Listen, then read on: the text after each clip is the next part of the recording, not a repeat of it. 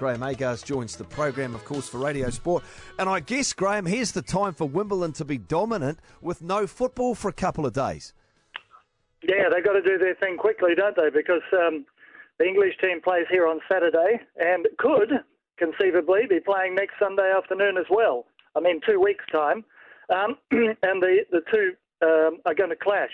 Uh, Wimbledon will get underway uh, first ball about 10 past 2, and I understand the football is going to start around about 4 o'clock. And with an average time of about three hours for a men's final, you do the math. So, um, in a way, Wimbledon are hoping that England don't make it through. How have they been handling that, that during the tournament, during time clashes? Are they giving updates or something, or is it, you know, keeps very much Wimbledon and people are just looking on their phones? Oh no, well you know Wimbledon is celebrating 150th anniversary. I mean the, the, tournament's been going a long time, and they've been starting the finals at 2 p.m. precisely mm. uh, for an awfully long time. So they're not going to move for anything, basically. Um, uh, they have spoken, I believe, to the um, FIFA organisers of the football, but no joy there. So it's just going to you know, happen, um, and that's the way it is. Uh, the good news is that the, the men's final used to clash with the British Formula One Grand Prix, which no longer happens because Wimbledon have moved back the week. So the, the Formula One Grand Prix will be uh, at the weekend. So they will also be battling um, the football. But, you know, it's a crowded summer of sport. You pick your poison and watch it. Graeme, I was just actually thinking with the likes of the French Open and Wimbledon and all of those golf tournaments that you get to go and cover too, you'd be one, oh, you'd be covering what just a handful of major sporting events that would still now finish in daylight hours. Does it feel like a novelty? Yeah, I, am not a fan of lights, and I think when they play night golf, it might be about the end for me. but uh, I mean, Wimbledon can play till 11 p.m. at night with a closed roof on the centre court, but because of the local council regulations, they can't go beyond that. So you can't have a 2 or 3 a.m. finish like we can have at the US Open and the Australian Open. So, uh, and, and golf, as you know, is still played under the natural light up in the sky, uh, that big nuclear furnace up there, and that's the way I want to leave it. So Del Potro is in, uh, the number five seed. He had a straight sets win against the Lopez. But would the bigger result, the more significant result, possibly be Cilic going out, the number three seed? Oh, absolutely. I mean, he he was one of the favourites for the tournament.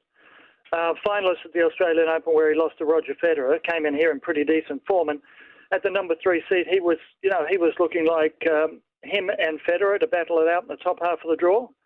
Um, and you know his match was interrupted; they, they had to sleep on it. He started brilliantly, two sets to love.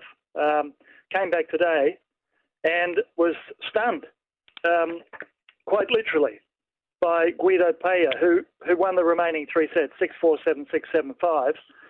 And um, to say that it was a big disappointment would be, would be an understatement.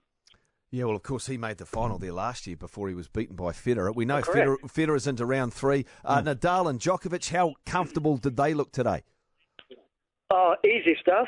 I mean, Rafa bouncing, you know, from the, the uh, dirt to the, the grass is doing a great job six four six three six four today. Um, Djokovic uh, against Zeballos six one six two six three an hour and thirty one minutes. So he was in fantastic form. The only question mark on Novak is he came into the interview room afterwards complaining of a sore knee that he somehow tweaked late in that match. Um, he was late into the press conference because he went to um, have doctors look at it to see whether it was a serious injury. He said they told him it wasn't.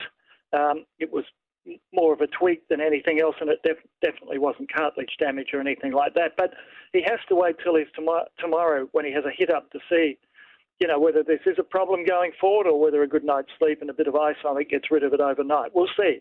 But um, that's that's the only um, cloud on the horizon at the moment for Novak. Third round matchup too that I had a look at, and I thought, oh, that's a goodie. Kyrgios Nishikori. What do you see happening there? Um, interesting. Uh, it, it, could have been Kyrgios uh, Bernard Tomic, yeah. You know, sort of an all Aussie clash. and there were some people hoping for that, others that weren't. Um, Nishikori, um, well, well, let's let's say that his fighting spirit in the end is what got him through. Uh, this guy just doesn't give up.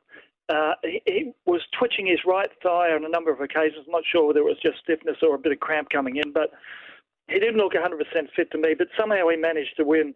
And the last two sets were, you know, real battles, 7 6, 7 5. But you've got to credit him with um, the victory. But I don't think um, he's going to get the, the easy points that he did at times during the match against Tomic, who, as you know, can just switch off for a while. Now, I know Kyrgios can do that, but he's much more focused here at Wimbledon. He's finally got the message through his head that if he keeps focused and gets on with the job, um, he can win this tournament. In fact, Wayne Ferreira, the former South African um, champion I spoke to today, he's actually picking a Federer uh, Kyrgios final. That's how highly they're rating him. So it's up to Nick. I call him the two T man talent and temperament. Talent, unbelievable. Mm. Temperament, still questionable. So yep. if he can put it together like he did today, he went walkabout for maybe two and a half games in the third set, but you could see him correct himself. We'll have to leave it there. Graeme Agars at the tennis for Radio Sport with Crown Forklift. 7 o'clock, your Radio Sport breakfast.